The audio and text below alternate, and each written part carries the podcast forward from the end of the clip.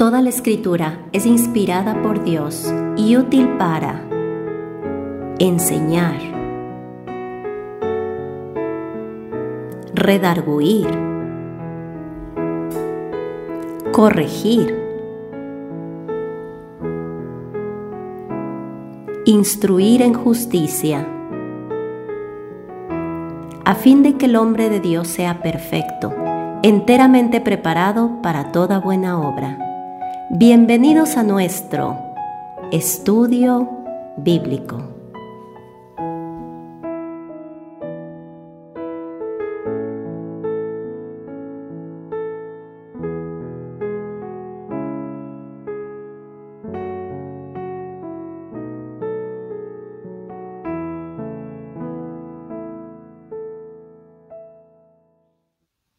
Bienvenidos a nuestro estudio de hoy.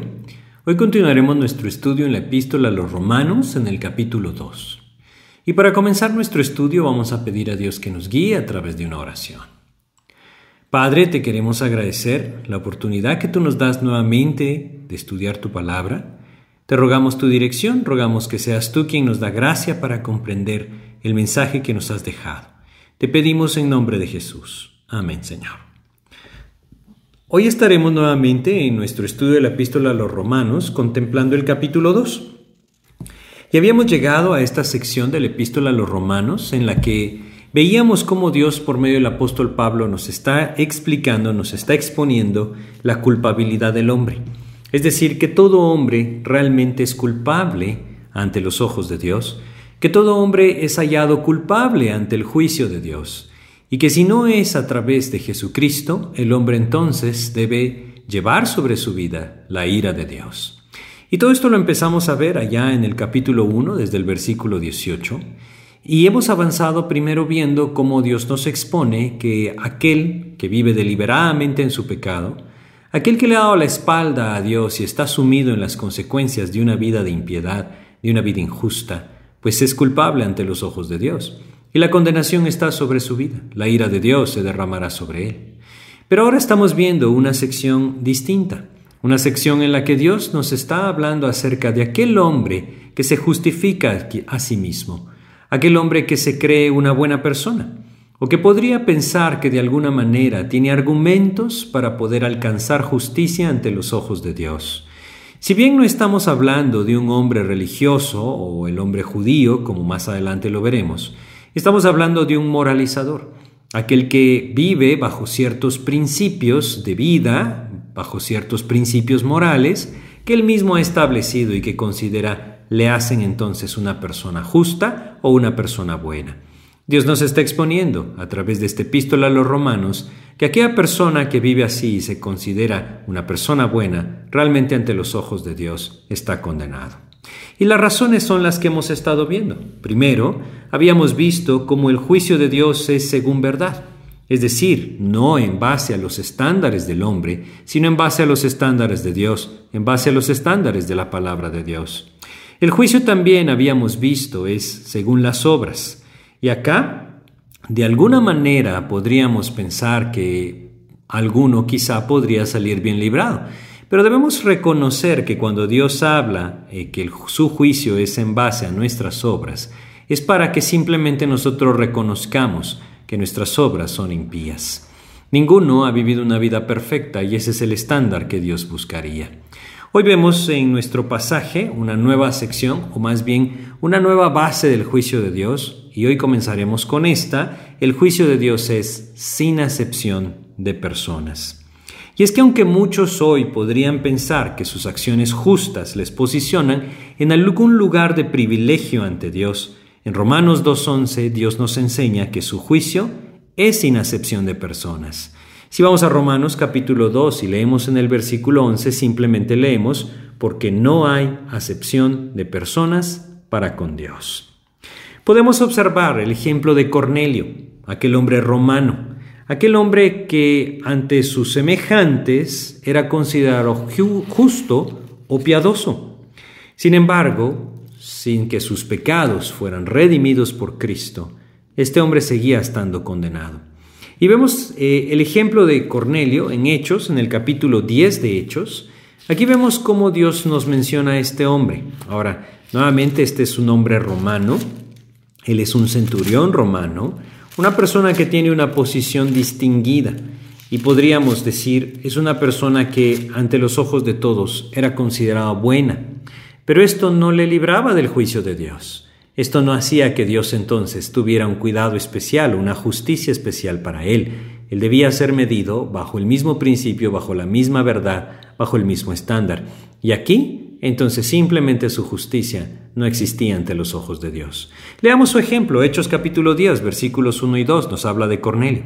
Había en Cesarea un hombre llamado Cornelio, centurión de la compañía llamada la italiana, piadoso y temeroso de Dios con toda su casa, y que hacía muchas limosnas al pueblo y oraba a Dios siempre. Muchas personas podrían verse como un Cornelio de nuestros días, personas que, como dice acá, dan mucha limosna al pueblo, personas que se sienten o se ven a sí mismas piadosas, incluso que pueden pensar que sus vidas viven bajo el temor de Dios. Sin embargo, no debemos perder de vista que en este pasaje Dios entonces le muestra a Cornelio que él necesita algo más, que esto no es suficiente. Dios tuvo misericordia de Cornelio, mostrándole que realmente lo que él necesitaba no era dar más limosnas, no era prestar más atención a su piedad o a su justicia, lo que él necesitaba era el Evangelio de salvación. Y es en este punto donde Cornelio experimentó la gracia de Dios la cual él pudo apropiar por fe al no justificarse a sí mismo. Y si nosotros vamos a Hechos 10, versículos 31 al 33, nosotros leemos lo siguiente. Y dijo Cornelio, tu oración ha sido oída, y tus limosnas han sido recordadas delante de Dios. Envía pues a Jope y haz venir a Simón, el que tiene por sobrenombre Pedro, el cual mora en casa de Simón, un curtidor junto al mar, y cuando llegue, él te hablará. Fíjense lo que dice. Dios le está diciendo a Cornelio lo que él tiene que hacer. Y entonces eh, le está diciendo esto porque Cornelio no está justificado ante los ojos de Dios. Es decir, no es un justo ante los ojos de Dios. No importa lo que haga, no importa que dé limosnas, no importa que intente llevar una vida piadosa, no importa que sea bueno con sus semejantes. Ante los ojos de Dios, Cornelio es un pecador. Y esto es lo que nosotros estamos viendo en esta sección. Aquel que se justifica a sí mismo porque ve que sus obras son buenas, sigue siendo un pecador y nunca podrá ser hallado inocente ante los ojos de Dios a menos que Cristo mismo lo libre de la culpa de su propio pecado. Así es como nosotros vemos de Cornelio en el versículo 33 lo siguiente. Así que luego envié por ti y tú has venido bien, perdón, tú has hecho bien en venir. Ahora pues todos nosotros estamos aquí en la presencia de Dios para oír todo lo que Dios te ha mandado. El apóstol Pedro fue llamado para ir a, donde estaba Cornelio, porque Dios mismo le había mostrado a Cornelio que él necesitaba algo más. Ese algo más era un Salvador. Es la fe la que llevó a Cornelio a esta obediencia. Y en este punto entonces Pedro le presenta el Evangelio. Si vamos a Hechos capítulo 10, versículos 39 al 43, leemos, Y nosotros somos testigos de todas las cosas que Jesús hizo en la tierra de Judea y en Jerusalén, a quien mataron colgándole en un madero. A éste levantó Dios al tercer día e hizo que se manifestase, no todo el pueblo, sino a los testigos que Dios había ordenado de antemano, a nosotros que comimos y bebimos con él después que resucitó de los muertos. Y nos mandó que predicásemos al pueblo y testificásemos que Él es el que Dios ha puesto por juez de vivos y muertos. De éste dan testimonio todos los profetas, que todos los que en Él creyeren recibirán perdón de pecados por su nombre. Aquí tenemos algo muy claro. Cornelio es un muy buen, un muy buen ejemplo para la sección que estudiamos en Romanos. Dios podría ver la vida de Cornelio y decir, voy a hacer una excepción, una excepción con él. Lo voy a juzgar a él en base a otros estándares, porque es una buena persona. Pero Dios no es así. Esto haría que Dios no fuera un juez justo. Es por eso que el juicio de Dios es sin excepción de personas. En otras palabras, nadie se puede salvar. Nadie queda sin pasar bajo ese juicio, a menos que Cristo pague la pena que la culpa del hombre merece. Y es esto lo que entonces, a través del apóstol Pedro, Dios le quiere mostrar a Cornelio. Le quiere mostrar que él necesita un Salvador. Ese Salvador, evidentemente, solamente es Jesucristo. Ni Cornelio ni nadie podría escapar del juicio de Dios. Es lo que nosotros leímos en Romanos capítulo 2, versículo 3, en donde leemos lo siguiente. Y piensas esto, hombre, tú que juzgas a los que tal hacen y haces lo mismo, que tú escaparás del juicio de Dios. Nadie puede escapar del juicio de Dios, a menos que Cristo pague su propia pena. Es decir, el único camino para ser librados del juicio de Dios es Jesucristo.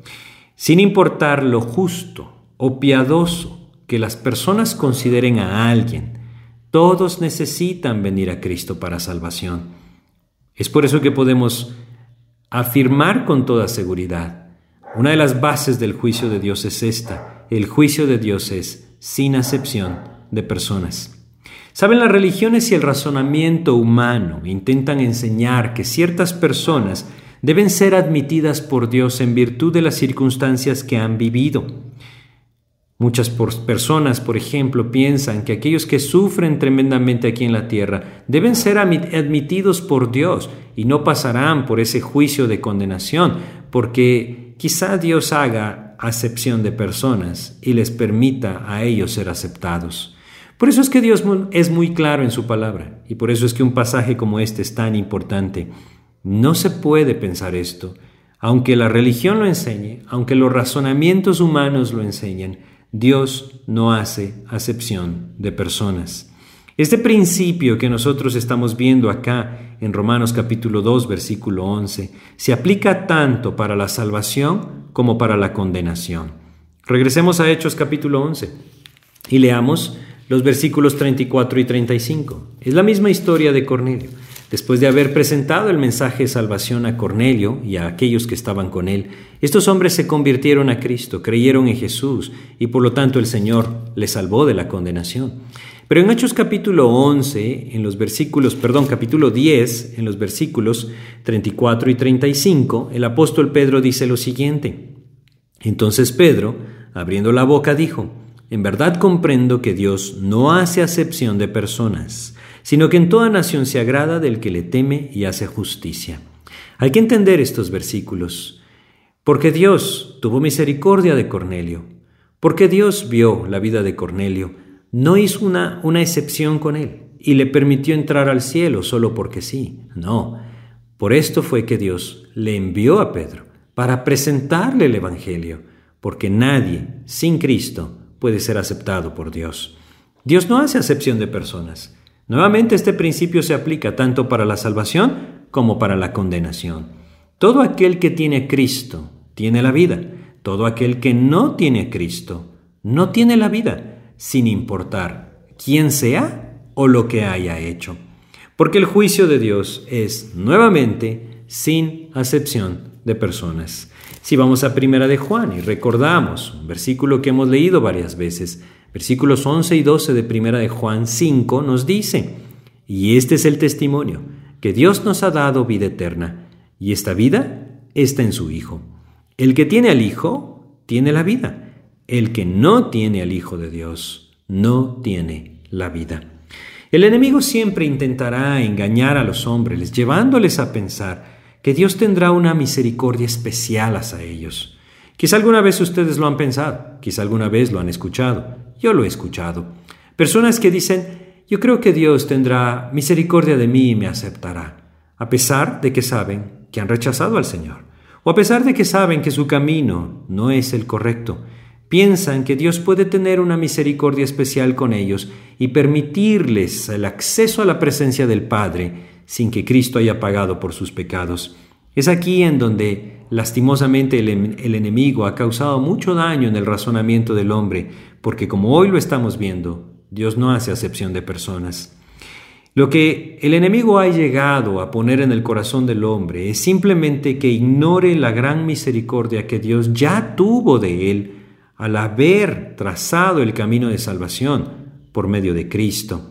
El apóstol Pablo nos habla de esa misericordia de Dios.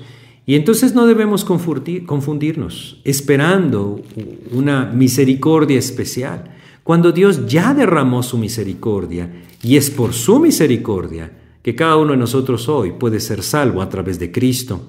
Si nosotros vamos a Primera de Timoteo, Primera de Timoteo en el capítulo 1, los versículos 15 y 16, Pablo, hablando de su propia vida en Cristo, del propio trabajo que él experimentó en su vida con respecto a Cristo, dice lo siguiente, 1 Timoteo capítulo 1 versículos 15 y 16, palabra fiel y digna de ser recibida por todos, que Cristo Jesús vino al mundo para salvar a los pecadores, de los cuales yo soy el primero.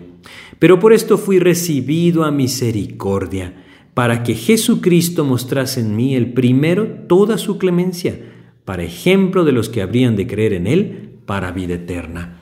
Pablo lo reconocía, y el hombre hoy lo debe reconocer. Nosotros debemos reconocerlo. La misericordia de Dios es la que abrió el camino para la salvación, para mostrar en nosotros su clemencia, como dice acá, y a todos aquellos que habrían de creer en Él para vida eterna. Así es que el hombre se confunde cuando piensa que puede ser algo especial lo que Dios derrame sobre su vida, extendiendo misericordia, aun cuando ha rechazado a Cristo. Aun cuando le ha dado la espalda y ha vivido su propia vida en base a sus propios principios, el hombre puede llegar a pensar que Dios tendrá una misericordia especial de él. Esto es un engaño. Dios no hace acepción de personas. Su misericordia ya se manifestó, ya se derramó al haber enviado a su Hijo Jesucristo a dar su vida en la cruz. Y el camino sigue siendo el mismo. Si nosotros hoy venimos a Cristo a través de la fe, si hoy reconocemos nuestra necesidad de nuestro Salvador, nuestro Señor Jesucristo, y rindiéndonos ante, ante Él, entregamos nuestras vidas, abriendo nuestro corazón a Él, arrepentidos de nuestro pecado, entonces el Señor nos puede salvar. Pero no podemos pensar que Dios hará una excepción con nosotros. Bueno, otra base del juicio de Dios que hoy veremos está, nuevamente regresando a Romanos, en el capítulo 2, en los versículos 12 y 13, donde nosotros leemos lo siguiente. Porque todos los que sin ley han pecado, sin ley también perecerán, y todos los que bajo la ley han pecado, por la ley serán juzgados. Porque no son los oidores de la ley los justos ante Dios, sino los hacedores de la ley serán justificados. ¿Qué tenemos acá? Algo muy importante también. Otra base del juicio de Dios. Y es simplemente que el juicio de Dios es según la luz recibida. Porque lo que tenemos acá es muy importante. El juicio imparcial de Dios es un juicio justo. Él no hace acepción de personas, como lo acabamos de ver. No lo hace, no hace acepción de personas en su juicio todos serán juzgados bajo las mismas bases de su juicio. Y aquí leemos en Romanos algo muy importante. Aquel que ha recibido mucha luz en cuanto a la revelación de la ley de Dios será juzgado en base a esa luz.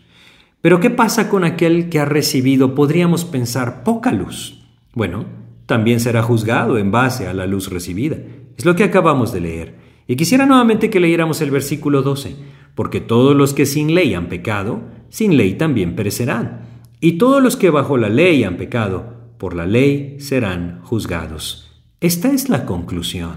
Podríamos verlo como una conclusión de la tesis expuesta antes. ¿Puede el hombre ser librado? No. Unos perecerán, otros serán juzgados, y por supuesto nadie puede salir bien librado cuando es juzgado en base a la ley. Dios nos dice acá a través del apóstol Pablo, los que han pecado sin ley, Así dice el versículo 12, porque todos los que sin ley han pecado serán condenados, eso es lo que dice. Eh, sin ley también perecerán. Y debemos reconocer aquí a qué se refiere este versículo. La ley es una referencia a la ley mosaica, a la ley dada por Dios a través de Moisés. Y el versículo expresa que el hombre ha pecado sin respeto a la ley. No debemos caer en el error de pensar que si Dios hubiera derramado más luz sobre nuestra vida, o quizá que si Dios hubiera derramado más luz sobre la vida de otra persona, que de alguna forma si Dios hubiera permitido que escuchara mejor o que escuchara más, entonces hubiera sido movido al arrepentimiento. Porque Dios es justo y lo que Él da es suficiente para que el hombre venga a Dios. Aun cuando el hombre nunca haya escuchado acerca de la ley de Dios, la luz del Señor ha sido suficiente para que el hombre reconozca su necesidad y en arrepentimiento le busque al Señor. Quisiera nuevamente leer un ejemplo para comprender esto de una mejor manera.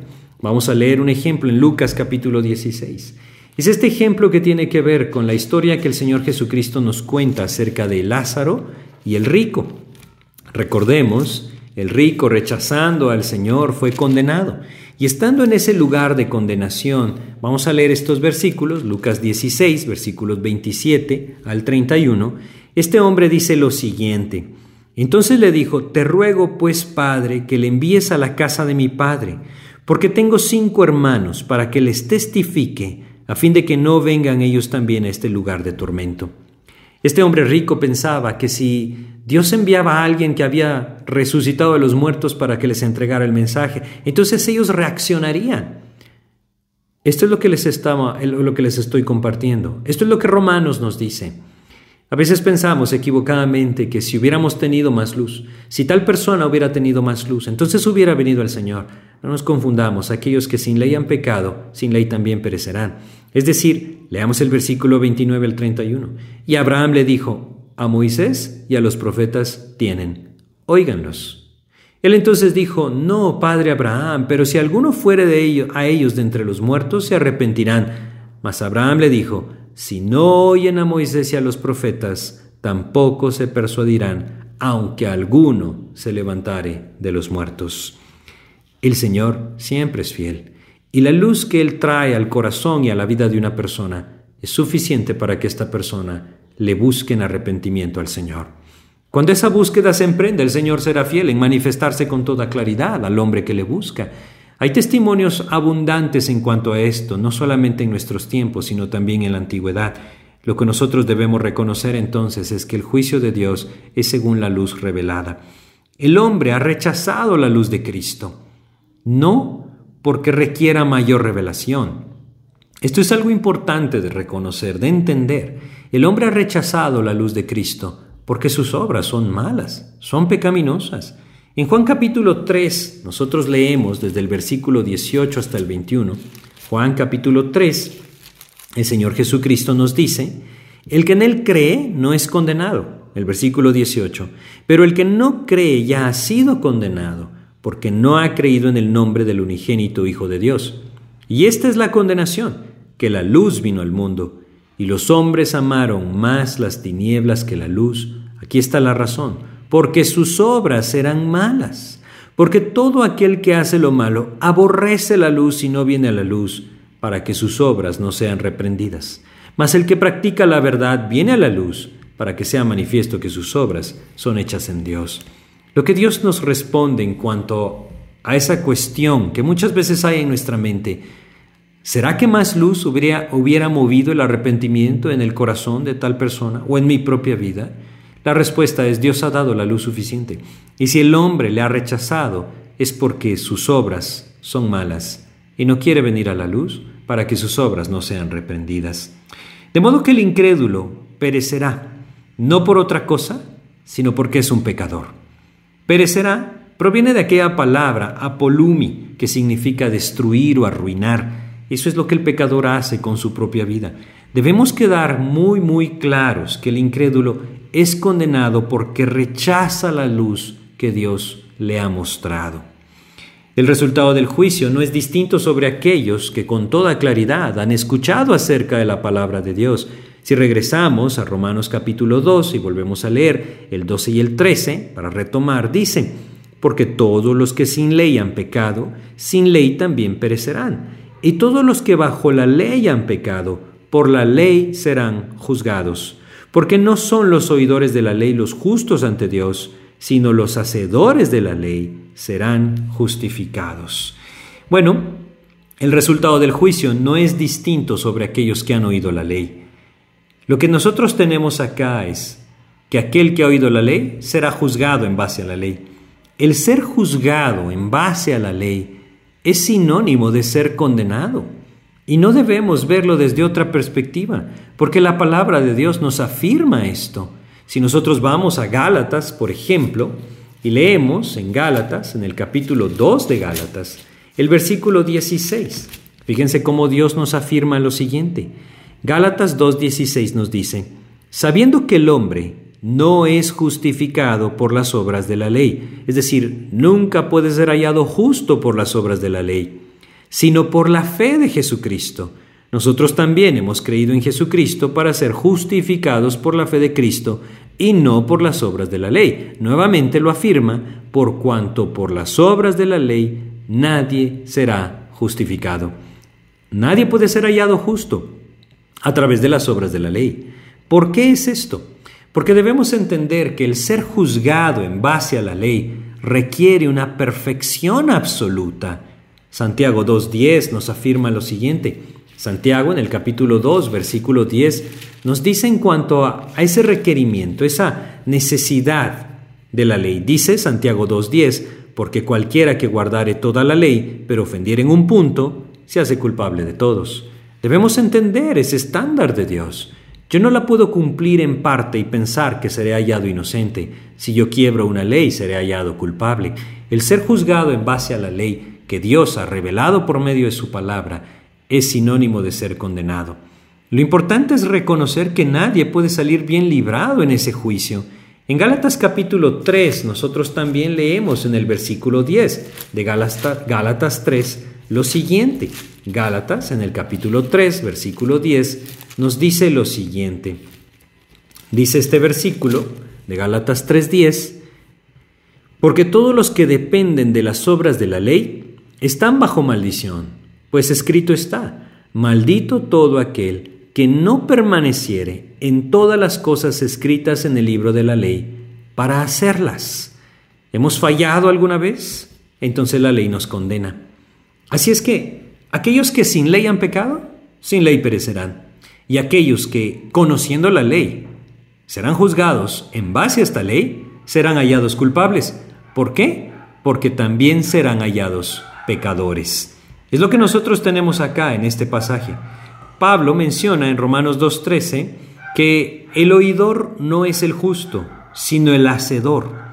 Está dando una clara ilustración para los judíos, quienes de alguna manera pensaban que el solo hecho de ser es oidores de la ley, de la palabra de Dios, los ponía a ellos en una posición de justicia, semejante, por ejemplo, a los religiosos de nuestros días. Este mismo principio está establecido en Santiago, capítulo 1, desde el versículo 22 al 25, en donde Dios nos dice que no debemos ser solo oidores de la ley, sino hacedores de la misma. Pero debemos reconocer algo, el hombre es incapaz de cumplir la ley de forma impecable. No puede. El ser un hacedor de la ley es sólo posible cuando el corazón ha sido regenerado por la fe en Cristo. Debemos reconocer que no basta con escuchar el Evangelio, el hombre debe reaccionar a éste. Ser hacedor no es lo que salva al pecador, pero ser hacedor es una muestra de que la fe salvadora por Cristo está presente. Como un hombre estudioso de las escrituras escribió perdón, hace mucho tiempo, no se guarda la ley para ser salvo, sino porque se es salvo. Así es que nosotros debemos reconocer, el juicio de Dios es sin acepción de personas, el juicio de Dios es en base a la luz revelada. ¿Qué hay de nosotros? ¿Estamos seguros de que ese juicio de Dios ha sido cubierto en nuestras vidas por el sacrificio de Cristo? No podemos pensar que Dios nos encontrará como inocentes en base a nuestras obras, en base a nuestra justicia. Debemos venir al Señor y reconociendo a Cristo como Señor y Salvador de nuestras vidas, entregar nuestras vidas a Él. Entender que no hay otro camino, que Jesús mismo dijo, yo soy el camino, la verdad y la vida. Nadie viene al Padre si no es por mí. La razón es muy sencilla. Nadie puede ser librado del juicio de Dios si no es a través de Cristo. Así es que quisiera terminar nuestro estudio de hoy nuevamente pidiéndole a Dios a través de una oración que perdone nuestros pecados a través de la fe en Él. Si ustedes hoy quieren venir a Cristo, yo les invito que le digan al Señor estas palabras. Señor, hoy yo quiero venir a ti reconociendo que soy pecador, reconociendo, Señor, que nunca podría librarme si no es que tú cubres mi pecado con ese sacrificio de tu Hijo en la cruz. Es por eso que hoy yo quiero venir a ti en arrepentimiento, rogándote que tú me perdones, rogándote que tú limpies mi pecado, suplicándote, Señor, que seas tú quien me salva. Perdóname, hoy mi Dios, yo quiero poner mi fe en ti como el Señor y Salvador de mi vida. Te abro mi corazón, te pido que vengas, que me perdones y me salves. Y te lo pido todo creyendo en el nombre de Jesús. Amén, Señor. Pues muchas gracias por su atención. Que Dios les bendiga.